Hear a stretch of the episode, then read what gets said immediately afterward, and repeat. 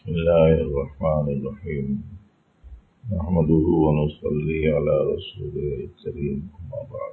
قابل احترام بزرگوں اور بھائیوں، ایک ہوتی ہے جانکاری اور ایک ہوتا ہے اس جانکاری کے مطابق عمل اور ایک ہے جانکاری کی روشنی میں ہونے والے عمل کا جائزہ اور ایک ہے اس علم کو دوسروں تک پہنچانے کا دو طرح کا اہتمام، ایک قولی اور ایک فعلی۔ آج بجائے تقریر کرنے کے خیال آ رہا کہ کچھ سبقہ سنا دوں آپ کو کہ بھئی آپ اسے یاد کریں۔ جو سنایا جا رہا ہے وہ علم ہے۔ اب وہ آپ کو یاد ہوگا تو آپ اس پر عمل کر سکیں گے۔ یاد نہیں ہوگا تو عمل بھی نہیں کریں گے۔ اب علم ہوگا، جانکاری ہوگی، تو عمل کتنا کر رہے ہیں، کتنا نہیں کر رہے ہیں، اس کا جائزہ لیں۔ جائزہ لیتے، لینے کے ساتھ ساتھ اپنا جائزہ، اپنا حساب کسی کو بتائیں گے بھی، جس سے آپ کا تعلق ہے۔ اور پھر اس علم، اس عمل کو دو طریقے سے لوگوں تک پہنچانا، ایک قولی طریقے سے اور ایک فعلی طریقے آپ کسی سے کہیں کہ بھائی نماز کا جب وقت ہو جائے تو نماز کے بارے میں آدمی کو فکر کرنا، نماز ادا کرنا چاہیے کہ نماز فرض ہے، اسلام کا اہم ترین رکن ہے، ایمان کا سب سے پہلا تقاضا ہے۔ اللہ کے ہاں اس کی بڑی اہمیت ہے۔ نماز دین کا ستون ہے۔ یہ آپ ان تک پہنچا دیے۔ تو یہ علم کو دوسروں تک پہنچانا ہے قولی۔ اور ایک ہی ہے کہ آپ ان کے ساتھ بیٹھے ہوئے ہیں، بات چیت کر رہے ہیں، مشغول ہیں، اذان ہو گئی۔ ارے بھائی، اب تو اذان ہو گئی۔ اب کوئی دوسری چیز سوچنے کی نہیں ہے۔ اب تو بس مسجد جانا ہے۔ جلدی سے وضو سے پہلے ہو جاؤ، مسجد چلو۔ اور ان کو چھوڑے، آپ مسجد کو آ رہے تو اب آپ نے ان کو دین پہنچایا فیلی عمل سے بتایا کہ نہیں بھائی، اب بات چیت کرنے کا ٹائم باقی نہیں رہا۔ تو اب یہ پانچ چیزیں ہو گئیں۔ جاننا، عمل کرنا، جانی ہوئی چیز، عمل کی چیز کا محاسبہ کرنا، اپنا محاسبہ کر کے زیادہ خوش ہونے کے بجائے صحیح جانکاری رکھنے کے والے کے پاس اپنا محاسبہ پیش کرنا۔ چوتھی چیز ہو گئی۔ اور پانچویں چیز، اپنا یہ علم، اپنا یہ عمل دوسروں تک پہنچانا۔ قولن فیلن یہ پانچ چیزیں ہو گئیں۔ یاد رہیں گی اتنے چھوٹے بھی نہیں کہ زبردستی پوچھیں۔ جی اتنے بڑے بھی نہیں کہ بالکل ہی نہ پوچھیں۔ اس لیے کہ یہاں تو بہرحال ایک دوسرے کے ساتھ میں ایک دوسرے کو پوچھتے پوچھاتے زندگی گزارنے کی ہے نا۔ بالکل ہی نہ پوچھیں، یہ بھی ٹھیک نہیں۔ ایسا پوچھیں جیسے بچوں سے پوچھتے ہیں، وہ بھی ٹھیک نہیں۔ درمیانہ انداز کا سوال جواب ہوتے رہنا چاہیے۔ آپ حضرات کے سامنے مختلف مجالس میں سلسلے کے علوم کو بحیثیت معرفت بحیثیت اطاعت و اتباع بحیثیت تقاضۂ ایمان بحیثیت تقاضۂ اسلام بحیثیت ابدیت بحیثیت امتیت سنایا جاتا رہتا ہے۔ لیکن موجودہ زمانے میں سننے سنانے کے نظام میں کافی تبدیلی آ جانے کی وجہ سے ساتھیوں کو یاد نہیں رہ رہا۔ تو اس لیے آج کچھ سبقہ یاد تازہ کیے جا رہے ہیں۔ آپ اسے یاد رکھیں، اس میں ہماری اپنے رب کی معرفت بھی ہے، ہماری اپنے حبیب کی معرفت بھی ہے۔ ہمارا اللہ سے تعلق سے متعلق جانکاری بھی ہے اور اللہ کی ہمارے ساتھ عنایت سے متعلق واقفیت بھی ہے۔ اس کو یاد رکھنا چاہیے سارے ساتھیوں کو۔ سامنے بیٹھ جاؤ اور سامنے آ جاؤ۔ بالکل نظر آ جیسے۔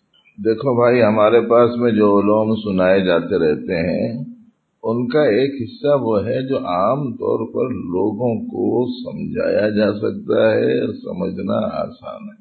اور ایک حصہ وہ ہے جس کو سمجھنا بھی آسان نہیں، سمجھانا بھی آسان نہیں۔ دو حصے ہیں۔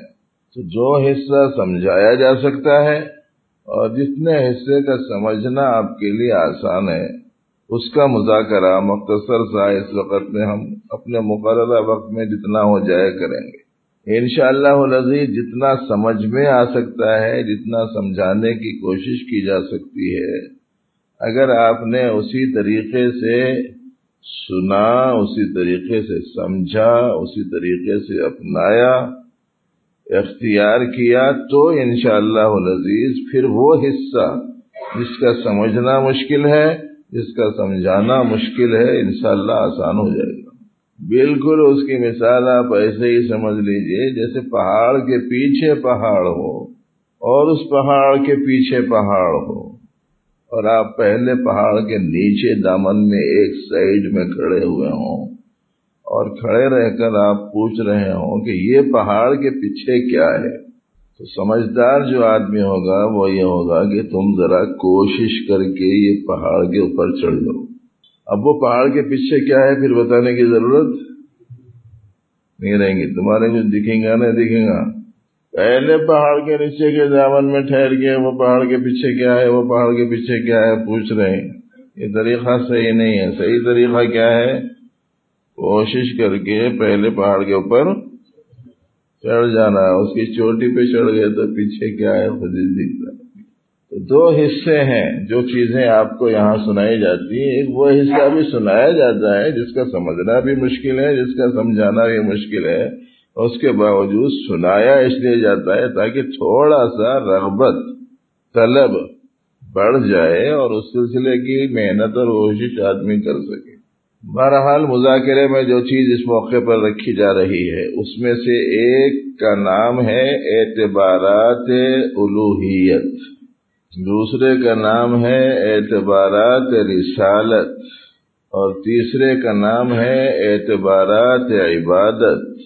اور چوتھے کا نام ہے اعتبارات استعانت اور پانچویں کا نام ہے اعتبارات ابدیت اور ایک سبق کا عنوان ہے اعتبارات توحید اور ایک اعتبارات شرک اور آج ایک سبق اور سنایا گیا ایک مدرسے میں، وہ بھی ذہن میں رکھ لیجیے اعتبارات صلاح، اعتبارات فساد۔ یہ ذہن میں رکھ لیجیے آپ۔ اتنے سارے سبق ہیں۔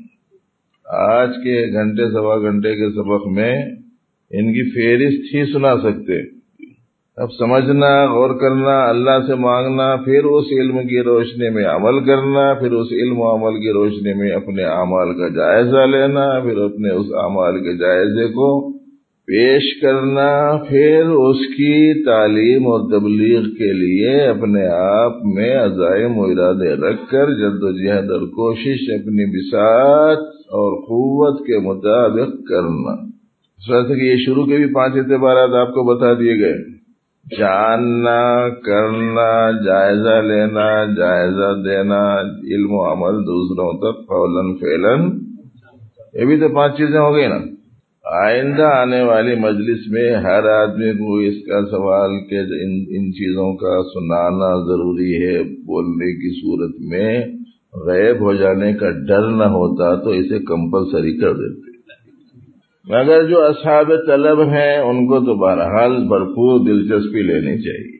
اس لیے کہ حضرات خدام دین میں مختلف مزاجوں کے لوگ ہیں۔ ان میں سے کچھ لوگ وہ ہیں۔ جن کا خیال یہ رہتا ہے کہ بھائی جب پوچھے تو ہو سکتا ہے کہ نہ آئے، نہیں پوچھے تو ہو سکتا ہے آ جائے۔ تو کسی طریقے سے آ جانا اچھا ہے، نہیں آنے سے۔ اس کا بھی خیال رکھنے والے کچھ لوگ ہوتے ہیں۔ مگر ہمیں کوشش کرنی چاہیے اس بات کی کہ ہمیں اسباق یاد ہوں اور اس میں ہم آہستہ آہستہ آگے بڑھتے چلے جائیں۔ ورنہ اگر مہینوں سے آ رہے ہیں یا برسوں سے آ رہے ہیں، وہیں ہیں جہاں تھے تو ظاہر ہے کہ یہ کوئی صحیح طرز عمل تو ہے نہیں۔ اس کا ہر آدمی کو جائزہ لینا چاہیے۔ اعتبارات الوحیت یا الہیت، دونوں لفظ ہیں۔ مولویاں ہونے کی وجہ سے بولنا پڑتا ہے کہ یہ لفظ بھی ہے، وہ لفظ بھی ہے۔ اس لیے کہ ان کو کتابوں میں الہیہ ملتا ہے۔ دیکھو، ایک ہے پیدا کرنے والا اور ایک ہے پیدا ہونے والا۔ ایک ہے قبضہ رکھنے والا۔ اور ایک ہے وہ جو قبضے میں ہے۔ ایک ہے حکومت کرنے والا اور ایک وہ ہے جس کے اوپر حکومت کی جاتی ہے۔ اور ایک ہے ضرورتوں کا پورا کرنے والا اور ایک وہ ہے جس کی ضرورتیں پوری کی جاتی ہیں۔ ایک ہے وہ جو عبادت کے لائق ہے اور ایک وہ ہے جو عبادت کرنے کا ذمہ دار ہے۔ یہ پانچ اعتبارات ہو گئے۔ اس کے لیے جو اصطلاحی الفاظ قرآن کے ہیں، عربی کے ہیں، وہ جب بیان کیے جاتے ہیں تو چونکہ وہ زبان سے پہلے سے مانوسیت نہیں رہتی تو اس واسطے ان لوگوں کو سمجھ میں نہیں آتا، اس لیے میں نے اردو میں ترجمہ کر دیا اس پیدا کرنے والے کو خالق اور جسے پیدا کیا گیا ہے اسے مخلوق کہتے ہیں۔ جو کچھ سب کچھ قبضے میں رکھنے والا ہے اسے مالک کہتے ہیں۔ اور جو کسی کے قبضے میں، قدرت میں، قابو میں ہو، اسے مملوک کہتے ہیں۔ جو حکم چلاتا ہے، حکمرانی کرتا ہے، حاکم حقیقی ہے، فرما روا ہے، اسے حاکم کہتے ہیں۔ اور جس کے اوپر اس کا حکم چلتا ہے، اسے محکوم کہتے ہیں۔ جو ضرورتوں کا پورا کرنے والا ہے، اسے رب کہتے ہیں۔ اور جس کی ضرورتیں پوری کی جاتی رہتی ہیں، اسے مربوب کہتے ہیں۔ اور جو عبادت کے لائق ہے، اسے معبود کہتے ہیں۔ اور جو عبادت کرنے کا ذمہ دار ہے، اسے عابد کہتے ہیں۔ تو اب پانچ اعتبارات وہ ہیں جو حق تعالی جل شاہ کی ذات سے متعلق۔ اور پانچ اعتبارات وہ ہیں جو ہماری زوات سے متعلق۔ ذات کی جمع زوات ہمارے مشائق استعمال کرتے ہیں۔ تو اللہ سے متعلق جو اعتبارات ہیں، خالقیت، مالکیت، حاکمیت، ربوبیت، معبودیت، یہ پانچ اعتبارات ہو گئے۔ تو گویا اعتبارات الوحیت میں پانچ نہیں، دس ہیں۔ پانچ وہ جو اللہ سے نسبت رکھنے والے ہیں اور پانچ وہ ہیں جو مخلوق سے متعلق۔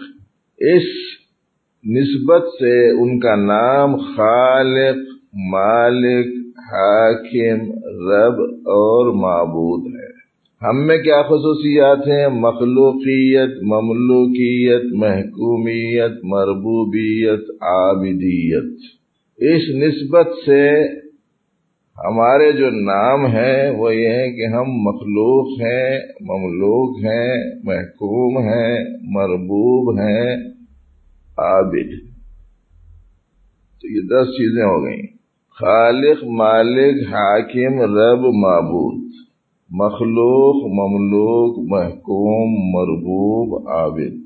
اس کو ہمارے پاس کی اصطلاح میں اعتبارات الوحیت کہتے ہیں، اللہ کی نسبت والے اعتبارات۔ اب آدمی کو اللہ کا بھی تعارف ہوا، اپنا بھی تعارف ہو گیا۔ وہ کیا ہے؟ تو وہ خالق ہیں وہ مالک ہیں وہ حاکم ہیں وہ رب ہیں وہ معبود ہیں میں کیا ہوں؟ میں مخلوق ہوں، مملوک ہوں، مربوب ہوں، محکوم ہوں، عابد ہوں۔ اپنا تعارف ہو گیا نا۔ میں کیا ہوں؟ میرے کو سمجھ میں آیا۔ تو پھر ایسی صورت میں وہ سمجھ میں آ جانا آسان ہے کہ مجھے کرنا کیا ہے؟ تو کیا ہے وہ کر؟ کیا ہے؟ خالق ہے کہ مخلوق؟ مخلوق ہے۔ تو پھر ایسی صورت میں بحیثیت مخلوق مجھے کیا کرنا ہے؟ مجھے ان کے ہی حکم کے تابع رہنا ہے انہیں کی فرما برداری کرنا ہے انہیں سے ضرورتوں کو پوچھنا ہے۔ جی انہیں کی عبادت کرنا ہے۔ تو یہ اعتبارات الہیہ، اعتبارات الوحیت ہیں، اعتبارات خمسہ، پانچ اعتبارات، بنسبت اللہ اور اس کے بالمقابل اعتبارات عبد، بنسبت العبد العباد پانچ اعتبارات۔ ہو سکا تو کاپیوں میں اسے لکھ لینا۔ معنی، مفہوم اس کا اچھا سمجھنا۔ میں نہیں تھا، انہوں نے پیدا کیا۔ جو پیدا کرتا ہے چیز اسی کی ہوتی ہے، تو انہوں نے مجھے پیدا کیا تو میں ان کا ہوں۔ ان کا ان کا نہیں ہوں۔ جنا منا رہے تھے آج کل، تو میری، میں تیرا۔ جی بطور لطیفے کے ذکر کر رہے تھے ہم ایک جگہ۔ پہلے کچھ جگہ برائیوں کے اڈے تھے، اب برائیوں کا ڈے ہے۔ جی پوری دنیا میں برائیوں کا ڈے ہے۔ کتنے تعجب خیز بات۔ سب کو سمجھ میں آ گیا ہو نا کیا بولنا چاہ رہا ہوں بہت آسانی سے سمجھ میں آتی ہے ایسی باتوں ہم نے اس ڈے کا نام رکھ رکھا ہے یوم فاسقہ۔ کیا نام لوگوں کیا نام رکھے؟ یوم عاشقہ نام رکھے۔ ہے وہ یوم فاسقہ۔ اللہ کی نافرمانیوں کا دن مقرر کر کے رکھ دی۔ نبی رحمت صلی اللہ علیہ وسلم تشریف لائے تو انہوں نے آنے کے بعد کیا کام انجام دیا؟ اس کا تذکرہ کرتے ہوئے ایک اسلامی شاعر نے یوں کہا، اللہ سے رشتے کو جوڑا، باطل کے تلسموں کو توڑا۔ لوگوں کا تعلق مخلوق سے بے حیثیت چیزوں سے اس سے توڑ کر اللہ کے حبیب صلی اللہ علیہ وسلم نے اللہ سے رشتے کو جوڑا۔ اب لوگوں نے دین منانا شروع کر دیا، مخلوق سے جڑنے کا جوڑنے۔ تو پیدا کرنے والے اللہ ہیں، انہوں نے مجھے پیدا کیا ہے۔ جب انہوں نے مجھے پیدا کیا ہے تو پھر میں کس کا ہوں؟ جو پیدا کرنے والا ہوتا ہے، چیز اس کی ہوتی ہے۔ جو بنانے والا ہوتا ہے، چیز اس کی ہوتی ہے۔ بنانے والے جب اللہ ہے تو جو چیز بنی وہ دوسرے کی کیسے ہو جائے گی؟ کہ فلاں فلاں کا، فلاں فلاں کا، فلاں فلاں کا۔ ارے ایسا نہیں بھائی، جو پیدا کرنے والا ہے، جو بنانے والا ہے، سب چیز اس کی۔ اسی لیے اللہ پاک نے ارشاد فرمایا کہ تمام چیزیں میری ہیں۔ ہر چیز کے بنانے والے اللہ ہیں۔ اور ہر ہر چیز اللہ کی ہے۔ اللہ پاک نے قرآن پاک میں رشاد فرمایا بدی السماوات والارض، آسمانوں اور زمینوں کا انوکھا پیدا کرنے والا۔ اس کی مثال نہیں پہلے سے کوئی نمونہ نہیں سامنے، نئے طور پر بنانے والا۔ بدی اس لفظ میں جو معنویت ہے، اس کی طرف اشارہ کر رہے مولوی لوگ سمجھ سکتے ہیں۔ پہلے سے نہ ہو، ایسی نئی چیز۔ بلکہ ایسے بنانے والے ہیں پروردگار، بغیر مٹیریل کے بنانے والے۔ مٹیریل نہیں پہلے سے، ورنہ جو بھی جو بھی بناتا ہے مٹیریل کے ساتھ بناتا ہے۔ خالق پروردگار کون ہے؟ بغیر مٹیریل کے بنانے والے۔ لوگ کہتے ہیں کہ صاحب انڈے سے مرغی اور مرغی سے انڈا۔ سوال یہ ہے کہ پہلا انڈا کون بنایا اور پہلے مرغی کون بنایا؟ پہلی مرغی اور پہلا انڈا۔ کہنا بیج سے درخت اور درخت سے بیج۔ تو پہلا بیج اور پہلا درخت کس نے بنایا؟ کہتے ہیں کہ صاحب، انسان سے انسان اور حیوان سے حیوان۔ بولے، پہلا انسان کس نے بنایا اور پہلا حیوان کس نے بنایا؟ بغیر کسی نمونے کے اور بغیر کسی مٹیریل کے اللہ نے اپنی شان بیان کی قرآن پاک میں اور یوں ارشاد فرمایا، انما امروہ اذا اراد شیئا ان یقول له کن فیکون. کسی بھی چیز کا مولا ارادہ فرماتے ہیں تو کہتے ہیں کہ ہو جا بس ہو جا۔ ہو جا بول لیں گے، مسئلہ بھی نہیں رہتا، ان کا ارادہ ہو گیا، اس لیے ہونا ہے، بولے تو ہو جاتی جی ہو۔ ہمارے کو، تمہارے کو سمجھانے کے واسطے بول رہے ہیں، ہو جا، بول کے بولے تو ہو جاتا۔ ہمارے حضرت صوفی صاحب رحمۃ اللہ علیہ فرماتے تھے، یہ چیز کس کی ہے؟ تمہاری نہیں ہوتی میری ہے، میں بنایا ہوں، بولتے۔ بنانے والا کہتا ہے کہ یہ میری ہے۔ اللہ پاک فرماتے ہیں بدی اس سماوات والارض، آسمانوں اور زمینوں کے نئے طور پر انوکھے انداز میں پیدا فرمانے والے، انا یقون لہو ولد۔ اس کا بیٹے کیسے بیٹا کیسے ہو سکتا ہے؟ ولم تک اللہ صاحبہ اس کی کوئی اہلیہ نہیں۔ وہ خلا کل شعی اللہ وہ ہیں جنہوں نے ہر چیز پیدا کی۔ ہر ہر چیز کے بنانے والے وہ۔ ذالکم اللہ ربکم خالق کل شعی فعبدو تمہارا رب، تمہارا اللہ کون ہے؟ جو تمہاری ضرورتوں کا پورا کرنے والا ہے، ہر چیز کا پیدا کرنے والا ہے، بس اسی کی عبادت کرو۔ خالق کل شیء فعبدو ہر ہر چیز کے پیدا فرمانے والے بس اس کی عبادت کرو۔ تو جب پیدا انہوں نے سب چیزوں کو کیا ہے، تو سب چیزیں کس کی ہیں؟ ظاہر ہے کہ اللہ کی ہیں، اللہ پاک فرماتے ہیں، میری ہیں سب چیزیں۔ آسمانوں میں، زمینوں میں، آسمان زمین کے بیچ میں، زمین کے نیچے، جو بھی چیزیں ہیں، سب میری۔ جس کی ہیں اسے بولتے ہیں مالک۔ پیدا کرنے والے کو کہتے ہیں خالق۔ جس کی ہیں اسے کہتے ہیں مالک۔ اچھا جو بنایا، جو مالک ہے، اب وہ بنائی ہوئی چیز کی اوپر تصرف کس کا چلیں گا؟ جو خالق و مالک ہے، اس کا اس بات سے حکم اسی کا چلتا ہے، حکمرانی کا حق اسی کو۔ انہوں سمجھ میں آئے تو پھر اپن سمجھ میں آتے۔ میرے اوپر یہ حکم کئی کو، وہ حکم کئی کو بولتے نا لوگ جی۔ شریعت کا یہ حکم کیوں؟ شریعت کا وہ حکم کیوں؟ یہ کیوں بولنے والے تم کون؟ پہلے سوال یہ۔ پیدا ہونے والے کا یہ سوال کہ یہ کیوں؟ یہ سوال کیوں؟ آپ کو پوچھنے کا حق کس نے دیا ہے؟ جبکہ پروردگار عالم اپنی شان بیان کرتے ہوئے ارشاد فرماتے ہیں، لا یس الما یفعل۔ اللہ جو کرتے ہیں اس سے کوئی سوال نہیں کیا جا سکتا۔ مگر ہم لوگوں کو نہ قرآن ملا، نہ حدیث ملی، نہ دینی ماحول ملا، نہ علم مذاکرات ملے۔ اس کے نتیجے میں ہم لوگوں کو معلوم ہی نہیں ہے کہ علم دین کی حقیقت کیا ہے اور ایک بندہ کو بندگی کے اعتبار سے اسے کیسے زندگی گزارنی چاہیے؟ اس کی فکر کیسی ہو؟ اس کا شعور کیسا ہو؟ اس کا عمل کیسا ہو؟ اس کا کردار کیسا ہو؟ اس کے شب و روز کیسے کیسے ہوں؟ اسے اندازہ ہی نہیں ہے بیچارے تو مالک وہ ہیں۔ جگہ جگہ قرآن شریف میں ہے للہ معافی سماوات یو معافی لفظ ہے نا یاد ہے؟ سب کو یاد ہوگا للہ معافی سماوات لہو ملک السماوات۔ لہو بولے تو اس کا۔ پوچھا جائے گا یہ مال کس کا؟ کہتا ہے کہ میرا۔ اس کے بعد سے عربی میں کیا بولتے ہیں؟ لیمن حاضل مال سامنے والا بولتا ہے، لی۔ میرا ہے، میرا۔ تو مالک اختعال جل شان ہو ہیں پوری کائنات کے، ذرے ذرے کے، زمین کے، آسمان کے۔ ما فوق العرش کے، ما تحت السرا کے، ما بین السماء والارض کے، ملائکہ کے۔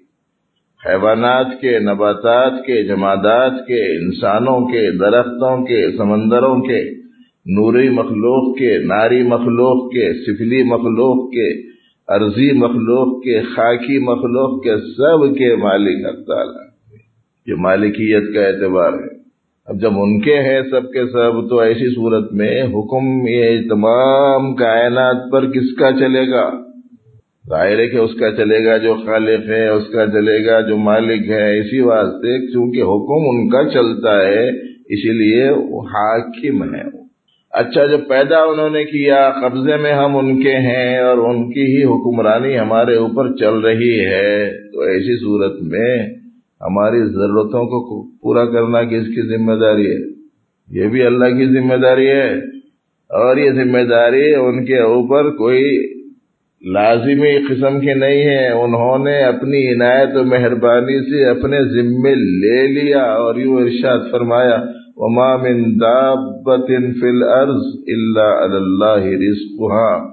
کوئی بھی زی نفس ایسا نہیں ہے جس کی ضروریات کو پورا کرنے اور دینے اور روزی اور رزق کی ذمہ داری اللہ کے اوپر نہ ہو، ایسا کوئی نہیں۔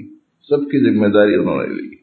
یہ رزق کی ترج... رزق کے لفظ کی ترجمانی میں تھوڑا سا میں نے دو چار الفاظ بڑھا دیے تاکہ مفہوم سمجھ میں آ جائے کہ رزق بولے تو عام طور پر خالی کھانے پینے کی چیزیں سمجھتے لوگ۔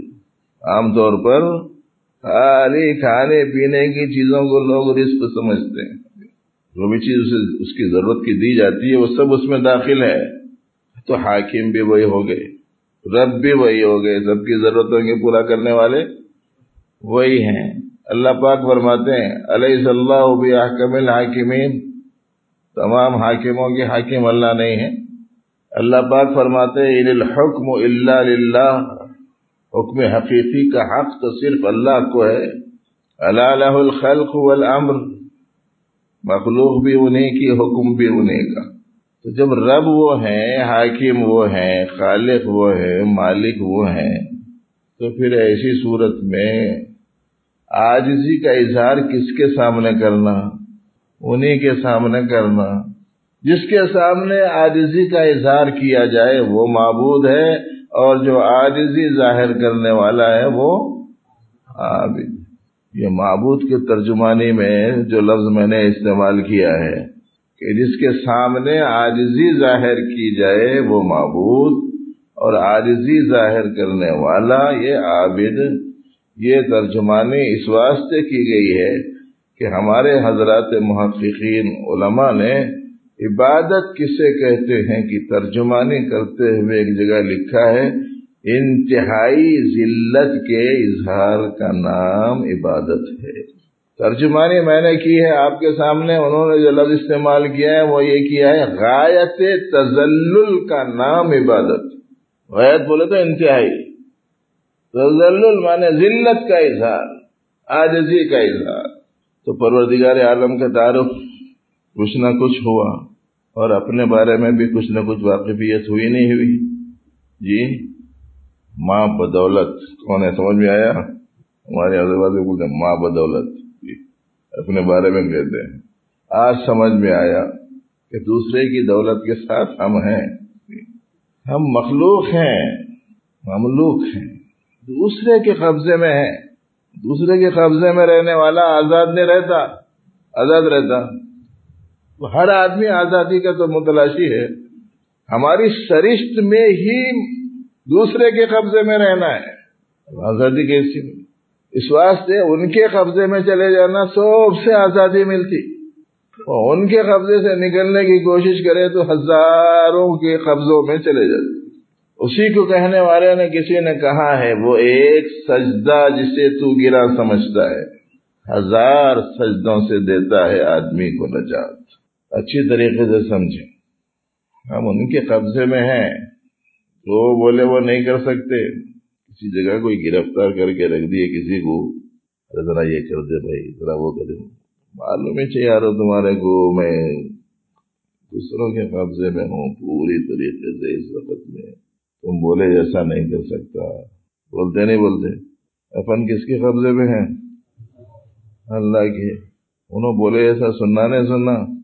انہوں بولے جیسا سنتے رہے تو اپن میں حکوم انہوں بولتے کہ میرا حکم مانو، وہ حاکم ہے ہم کہتے ہیں، میں ان کا محکوم ہوں، بولے جیسا سننا میری ذمہ داری ہے۔ انہوں بولے ایسا کرنا پڑتا بھائی، بولتے نہیں۔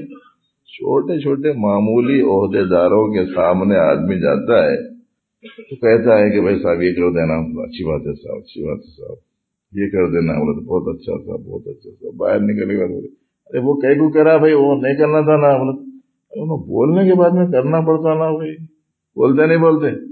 محکوم محکوم کو بولا کر، بولے تو بول رہا کرنا ضروری ہے۔ بولنے والا بھی محکوم؟ جس کو بول رہا ہے، انہیں بھی محکوم؟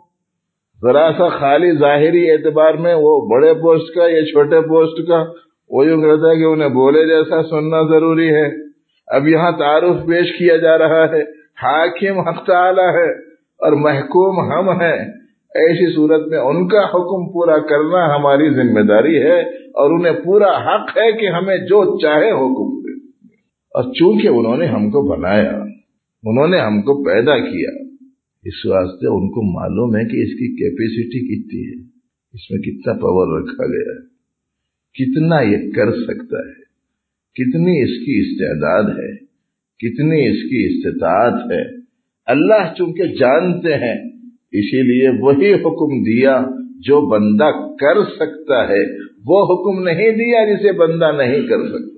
یہی وہ مضمون ہے جو قرآن پاک کی عیسائیت میں بیان فرمایا گیا ہے، لا يكلف اللہ نفسا الا وسعها کسی بھی آدمی کو جو ذمہ دار بنایا گیا، تو صرف اتنا ہی جتنی اس کی طاقت ہے، جتنی اس میں گنجائش ہے، جتنا وہ کر سکتا ہے۔ بس اتنا ہی حکم دیا گیا۔ اس لیے بولے ایسا سننا۔ تو محکوم ہوں میں اپنا تعارف ہو رہا نا۔ گئے گھر والے پوچھے کیا ملا جی آج؟ بولے تو میں کیا ہوں سمجھ میں آیا بول کے کم از کم بولنے کی پوزیشن میں رہنا۔ اپن کیا ہے اپنے کچھ نہیں معلوم ہے۔ اچھا جو خالق ہو جو مالک ہو جو حاکم ہو اب وہ اپنے مخلوق اپنے مملوک اپنے محکوم کے جو ضروریات ہیں کوئی دوسرا پورا کر دے گا۔ ضروریات کو بھی تو وہی پورا کرے گا نا۔ آپ کے پاس آپ نے کسی کو نوکر رکھ لیا تو اس کی ضرورتیں آپ پوری کرتے ہیں۔ ہم تو ان کے مخلوق ہیں، مملوک ہیں، محکوم ہیں، تو ہماری ضرورتیں کون پوری کرے گے؟ پروردگار ہی کریں گے۔ میں مربوب ہوں، میری ضرورتیں وہ پوری کرتے ہیں، کوئی دوسرا نہیں۔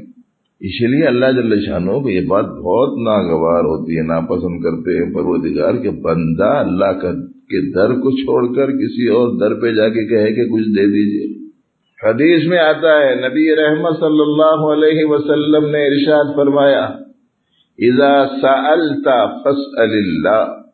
جب کچھ مانگو تو بس اللہ سے مانگو۔ اس لیے کہ وہی ضرورتوں کے پورا کرنے والے ہیں۔ اب یہ چار چیزوں کا جو تقاضا ہے، وہ تقاضوں کو پورا کرنا۔ یہ عبادت۔ اس واسطے بندہ عابد۔ اور وہ سارے کے سارے تقاضوں کو چونکہ ان کے لیے اور ان کی بارگاہ ہمیں پیش کرنا ہے، اس لیے وہ معبود ہے تو اعتبارات الہیہ، اعتبارات الوحیہ سمجھ میں آئے، اب یہ علم ہے۔ اب کیا کر رہا ہے یہ؟ جب آپ کے پاس لکھا ہوا ہوگا، جب آپ اسے یاد کریں گے، جب آپ کو یاد رہے گا تو میں کیا ہوں؟ وہ بھی سمجھ میں آئیں گا، وہ کیا ہے وہ بھی سمجھ میں آئیں گا، تو اب مجھے کیا کرنا چاہیے؟ مخلوق ہوں تو انہیں کی محبت، ان سے انہیں سے مجھے محبت کرنی چاہیے۔ مالک ہوں تو انہیں کے احکام کے دائرے میں مجھے بندے رہنا چاہیے۔ محکوم ہوں تو انہوں نے جو حکم دیا، مجھے وہ حکم پورا کرنا چاہیے۔ مربوب ہوں تو مجھے جو ضرورتیں ہیں، وہ ضرورت مجھے پوری کرنی چاہیے۔ وہ ضرورت انہیں سے مانگنی چاہیے۔ اور ان تمام اعتبارات کی وجہ سے میرے ذمہ داری ہے کہ میں ان کی عبادت کروں، تو مجھے عبادت کرنا چاہیے۔ تقاضے ہیں۔ اب روزانہ سوتے وقت میں بیٹھ کے ذرا سوچنا، یہ تقاضے میں پورا کر رہا ہوں یا نہیں کر رہا ہوں؟ جائزہ لینا، صبح سے لے کے شام تک ان تقاضوں میں سے میں نے کتنے تقاضے پورے کیے، کتنے نہیں کیے۔ یہ روز کا جائزہ لے لینا۔ مہینے میں ایک مرتبہ جائزہ دے دینا۔ کم از کم ایسا کرنا نا، کیا لکھنا کیا لکھنا، کیا اصطلاح دینا، کیا حالات بتلانا لوگ پوچھتے رہتے۔ اب یہ زمانہ ایسا آ گیا کہ سب چیزیں بتانے کی بھی ضرورت پڑ رہی ہے۔ ورنہ ہم لوگ جن مشاہد کے پاس میں رہتے تھے، وہاں کچھ بھی نہیں، آنے والے اتنے سمجھدار قسم کے لوگ رہتے تھے کہ انہوں گئے تو مجلس میں کچھ سنا دیے، بس اپنا چوبیس گھنٹے کے واسطے خانخواہ میں رہ گئے اور اپنا حال کافی میں خود ہی لکھ کے بتا دیتے تھے۔ اب لکھ کے بتا، بولے تو کیا لکھ کے بتانا سمجھ میں نہیں آ رہا بول رہے لوگ۔ کچھ کرنے کی کوشش کرتے تو کچھ سمجھ میں بھی آتا۔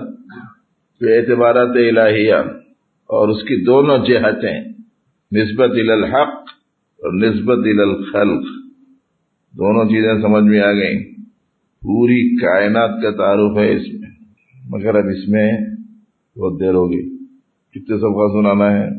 پانچ چھ سبقہ آپ کو شروع میں سنائے تھے۔ ان میں سے ایک سبق وہ بھی اختصار کے ساتھ سنایا گیا اب دوسری چیز، اعتبارات رسالت۔ ہمارا کوئی پیدا کرنے والا ہے، ہمارا کوئی مالک ہے، ہمارا کوئی حاکم ہے، ہمارا کوئی رب ہے، ہمارا کوئی معبود ہے، بتانے والے کون ہیں؟ ظاہر ہے کہ اس کو بتانے والے نبی رحمت صلی اللہ علیہ وآلہ وسلم ہے نا؟ ہم کو سیدھا راستہ ملنا کبھی ممکن نہ تھا۔ فضل سے جی۔ آپ نے ہم کو دکھایا۔ آپ رب العالمین۔ اللہ تعالیٰ نے دکھایا ہم۔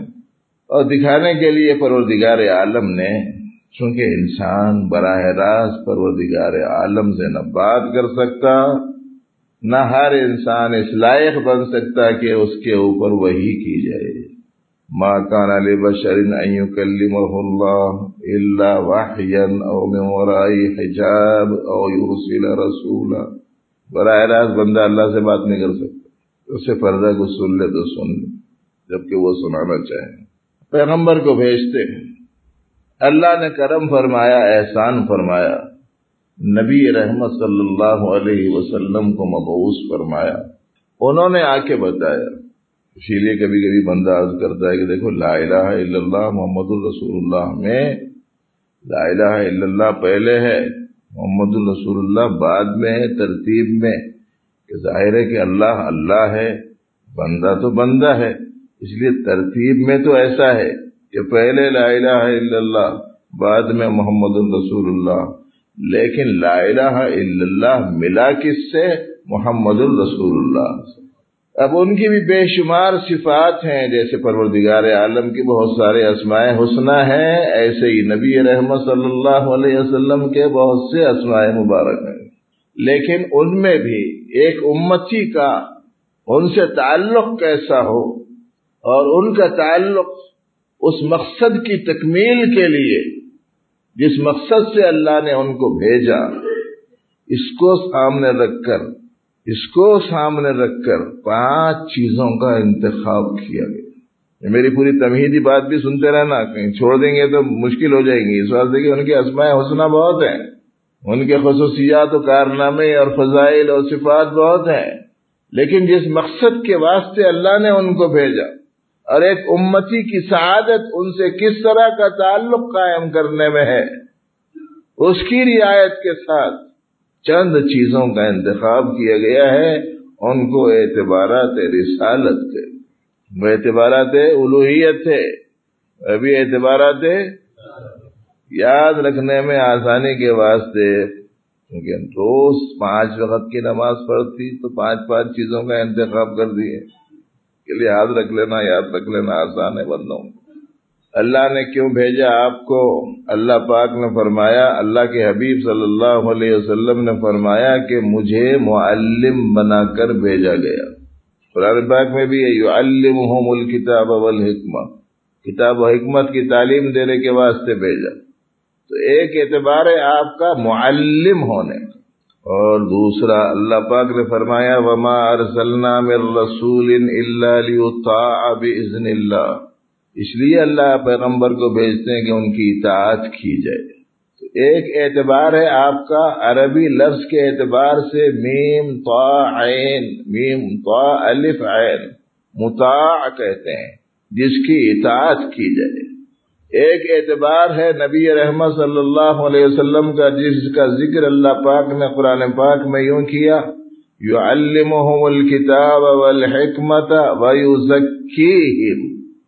اور قرآن پاک میں آیا ہے من اموالیم صدقتن تطاہرہم و تزکیہم بیا لوگوں کا تزکیہ آپ کریں، لوگوں کی تربیت آپ کریں۔ ایسے ہی اللہ پاک نے فرمایا، اتبعوہ، پیغمبر کی اتباع کرو۔ اس نسبت سے وہ مطبوع ہیں۔ اپنے بارے میں قرآن پاک میں یہ اعلان کرنے کو اللہ نے فرمایا، ان انا الا نذیر و بشیر۔ میں ڈرانے والا اور خوشخبری دینے والا ہوں۔ ایک ہے دھمکانا اور ایک ہے انذار۔ یہ دھمکانا یہ زیادہ پسندیدہ نہیں ہے۔ جیسے کہ آپ عربوں کے درمیان میں کبھی سنے ہوں گے، ان لوگوں کی گفتگو تو چھوٹا بڑے کے سامنے برے انجام کے بارے میں اسے آگاہ کرتا ہے۔ وہ کہتا ہے کہ تم مجھ سے چیلنج کرتے ہو، مجھے دھمکی دیتے ہو۔ تو وہ جواب میں یوں کہتا تھا، میں دھمکی نہیں دے رہا ہوں، میں انتظار کر رہا ہوں، ڈرا رہا ہوں آپ کیا مطلب ہے اس کا؟ شفقت سے، ہمدردی سے، خیر خواہی سے، تعلق کی بنیاد پر کسی کسی اقدام اور کسی عمل کا جو ہونے والا برا انجام ہے، اس برے انجام سے باخبر کرنے والے کو نذیر کہتے ہیں۔ تو بشیر اور نذیر آپ ہیں۔ تو معلم آپ ہیں۔ مزکی آپ ہیں، مطاع آپ ہیں متبوع آپ ہیں، بشیر و نذیر آپ یہ پانچ اعتبارات تعلیم دینے والے، تربیت کرنے والے، اطاعت کرانے والے، اتباع کرانے والے، خوشخبری، اچھے اور برے اعمال کے انجام سے باخبر کرنے والے۔ یہ پانچ چیزیں ہو گئیں یاد رکھنے کے واسطے ان کو اعتبارات رسالت کا ایک عنوان دے کے ساتھیوں کو سبق کے طور پر دے دیا جاتا ہے۔ اب ظاہر ہے کہ بالکل اس کے بالمقابل یہ نسبت رسول سے متعلق الفاظ ہیں۔ تو نسبت امتی اس سے متعلق کیا الفاظ ہوں گے؟ جیسے وہ خالق کا لفظ تھا، تو ہماری نسبت کی بنیاد پر ہم ہمارے لیے لفظ مخلوق بنا اسی طریقے سے وہ تعلیم دینے والے، ہم تعلیم لینے والے، وہ تربیت کرنے والے، ہم تربیت پانے والے، وہ اطاعت کرانے والے، ہم اطاعت کرنے والے، وہ اتباع کرانے والے، ہم اتباع کرنے والے، وہ خوشخبری دینے والے، ہم خوش ہونے والے۔ وہ ڈرانے والے، ہم ڈرنے والے، یہی یہی الفاظ، یہی نسبتیں ہوں گی نا؟ نسبتیں یہی ہوں گی۔ اب اس کے بعد سے الفاظ الگ الگ ہیں۔ وہ معلم، ہم متعلم۔ وہ مزکی، ہم متزکی۔ وہ مطاع، ہم مطیع۔ وہ متبوع، ہم تابع۔ متبع بھی بول سکتے وہ بشیر و نذیر۔ ہم مبشر و منظر، جنہیں خوشخبری سے سنائی گئی، جنہیں ڈرایا گیا۔ اب ان تمام نسبتوں کو پانچ نسبتیں ادھر ہو گئیں۔ پانچ نسبتیں ادھر ہو گئیں۔ اب اس کو یہ ایک علم ہے۔ اس کا مطلب کیا ہے؟ اچھی طریقے سے سمجھ میں معمولی سا غور کرنے سے آ سکتا ہے۔ اور بڑی حد تک بتا دیا گیا ہے۔ الفاظ ایسے استعمال کیے گئے ہیں کہ آپ کو سمجھنا زیادہ دشوار نہ رہے۔ اب اس سے متعلقہ ایک عمل ہے۔ وہ تعلیم دینے والے ہیں۔ میں تعلیم پانے والا ہوں۔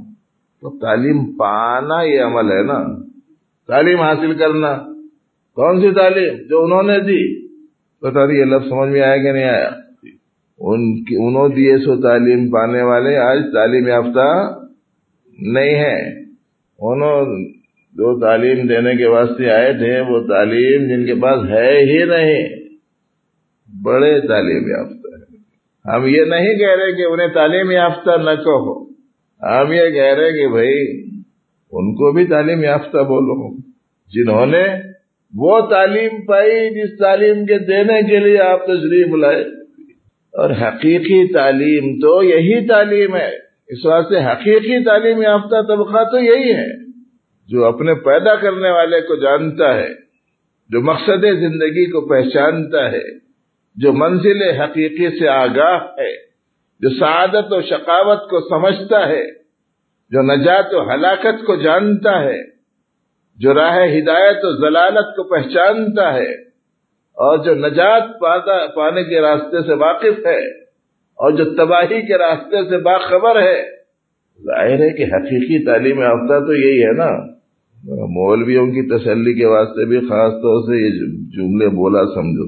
علما بول رہے صاحب، آٹھ آٹھ سال، نو نو سال، دس دس سال ہم نے وہاں پڑھ کو نکل دے، پاسپورٹ بنانے گئے تو۔ یہ سرٹیفکیٹ لاؤ، وہ سرٹیفکیٹ لاؤ، نئے صاحب نہیں ہے، بولے تو غیر تعلیم یافتہ بول کے ڈال دیتا کچھ بھی پڑھا لکھا نہیں ہے۔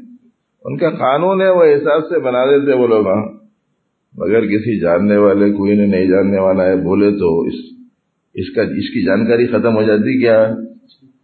پھر پریشانی گئے گی نہیں سمجھ میں آ رہا۔ ہمارے بچے خواہ مخواہ پس ہمتی کا شکار ہوتے ہیں۔ ارے بھائی، آپ کے پاس مثال کے طور پر جیب میں ایک لاکھ روپے رکھے ہوئے ہیں، گھر میں دو لاکھ روپے رکھے ہوئے ہیں، بینک میں پانچ لاکھ روپے رکھے ہوئے ہیں۔ اب کوئی آ کے بولا، کچھ بھی نہیں ہے تمہارے پاس۔ اس کے بولنے سے متاثر ہو جاتے کیا؟ جی اچھا ہے بھائی، تم ایسے سمجھے تو اچھا ہے۔ یہی بولتے نا، اس وقت ہے بول کے معلوم ہوتا کب پوچھتا، نہیں معلوم۔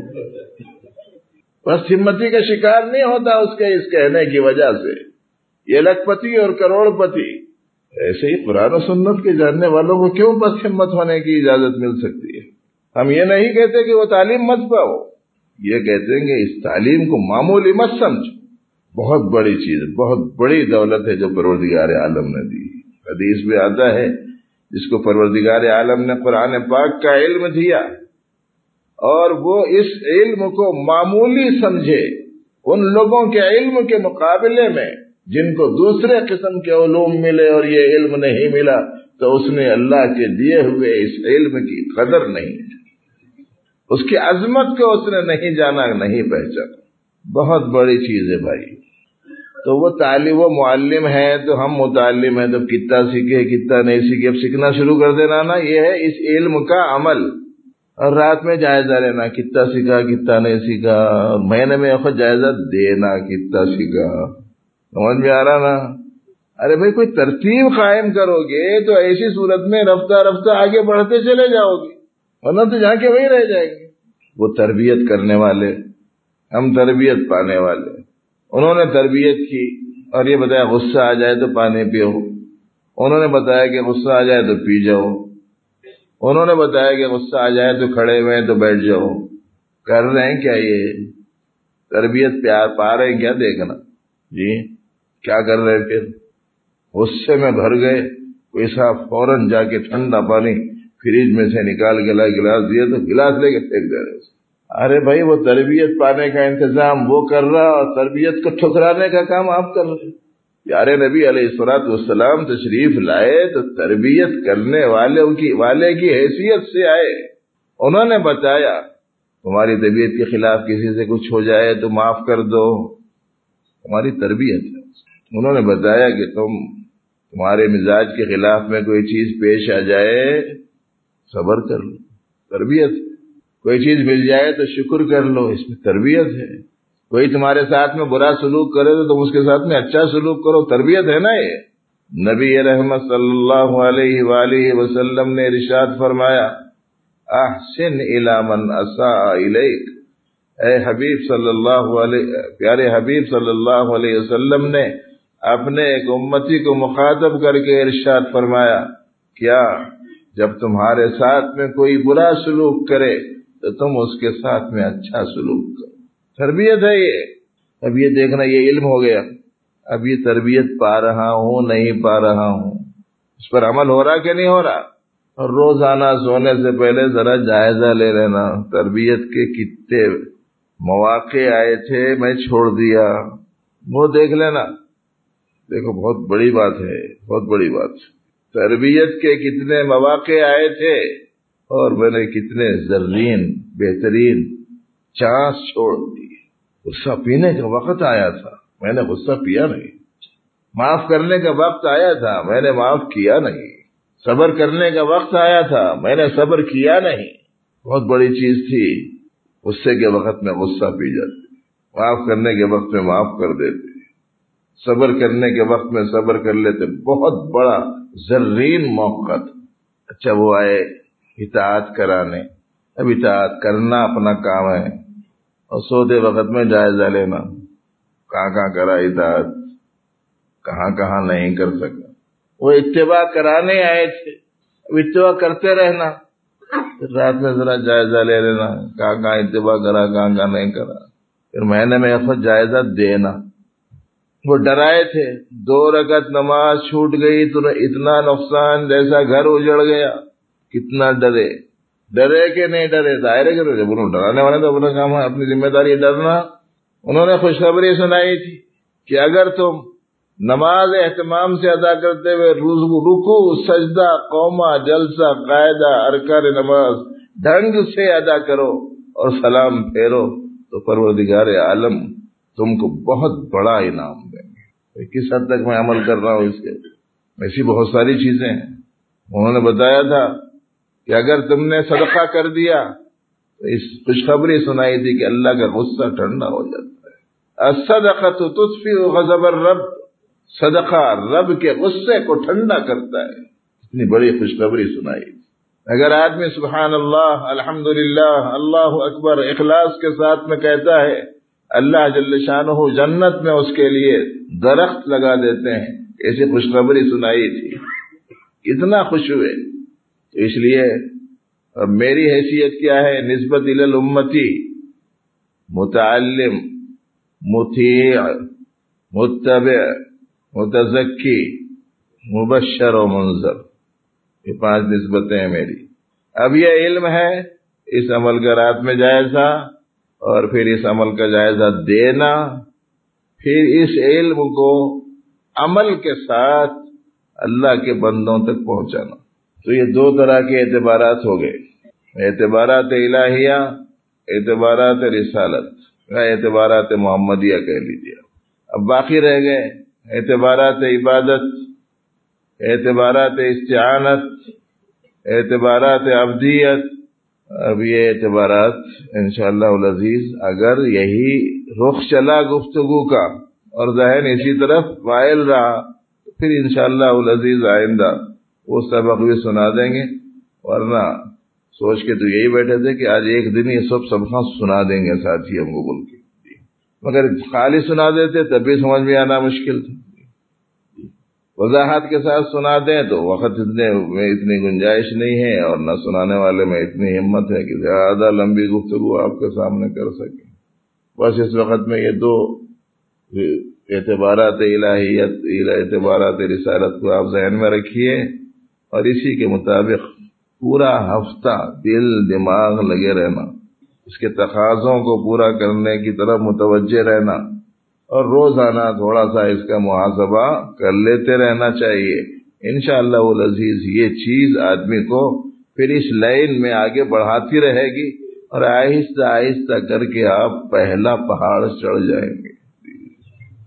جب پہلا پہاڑ آپ چڑھیں گے تو انشاءاللہ پہاڑ کے اوپر چڑھنے کے بعد میں پچھلے پہاڑوں تو خود ہی دکھنا شروع ہو جائے بس آج اتنا ہی، اب تعالیٰ جل شان ہو مجھے آپ کو سب کو علم صحیح اور عمل صالح کی توفیق عطا فرمائے۔ اللهم ربنا لك الحمد كله ولك الشكر كله اللهم صل على سيدنا وشفيعنا وحبيبنا ونبينا محمد وعلى آله وصحبه أجمعين ربنا آتنا في الدنيا حسنة وفي الآخرة حسنة وقنا عذاب النار. ربنا آت نفوسنا تقواها وزكها أنت خير من زكاها أنت وليجها ومولاها. وصلى الله وسلم على خير خلق سيدنا وحبيبنا محمد وعلى آله وصحبه أجمعين. الحمد لله رب العالمين.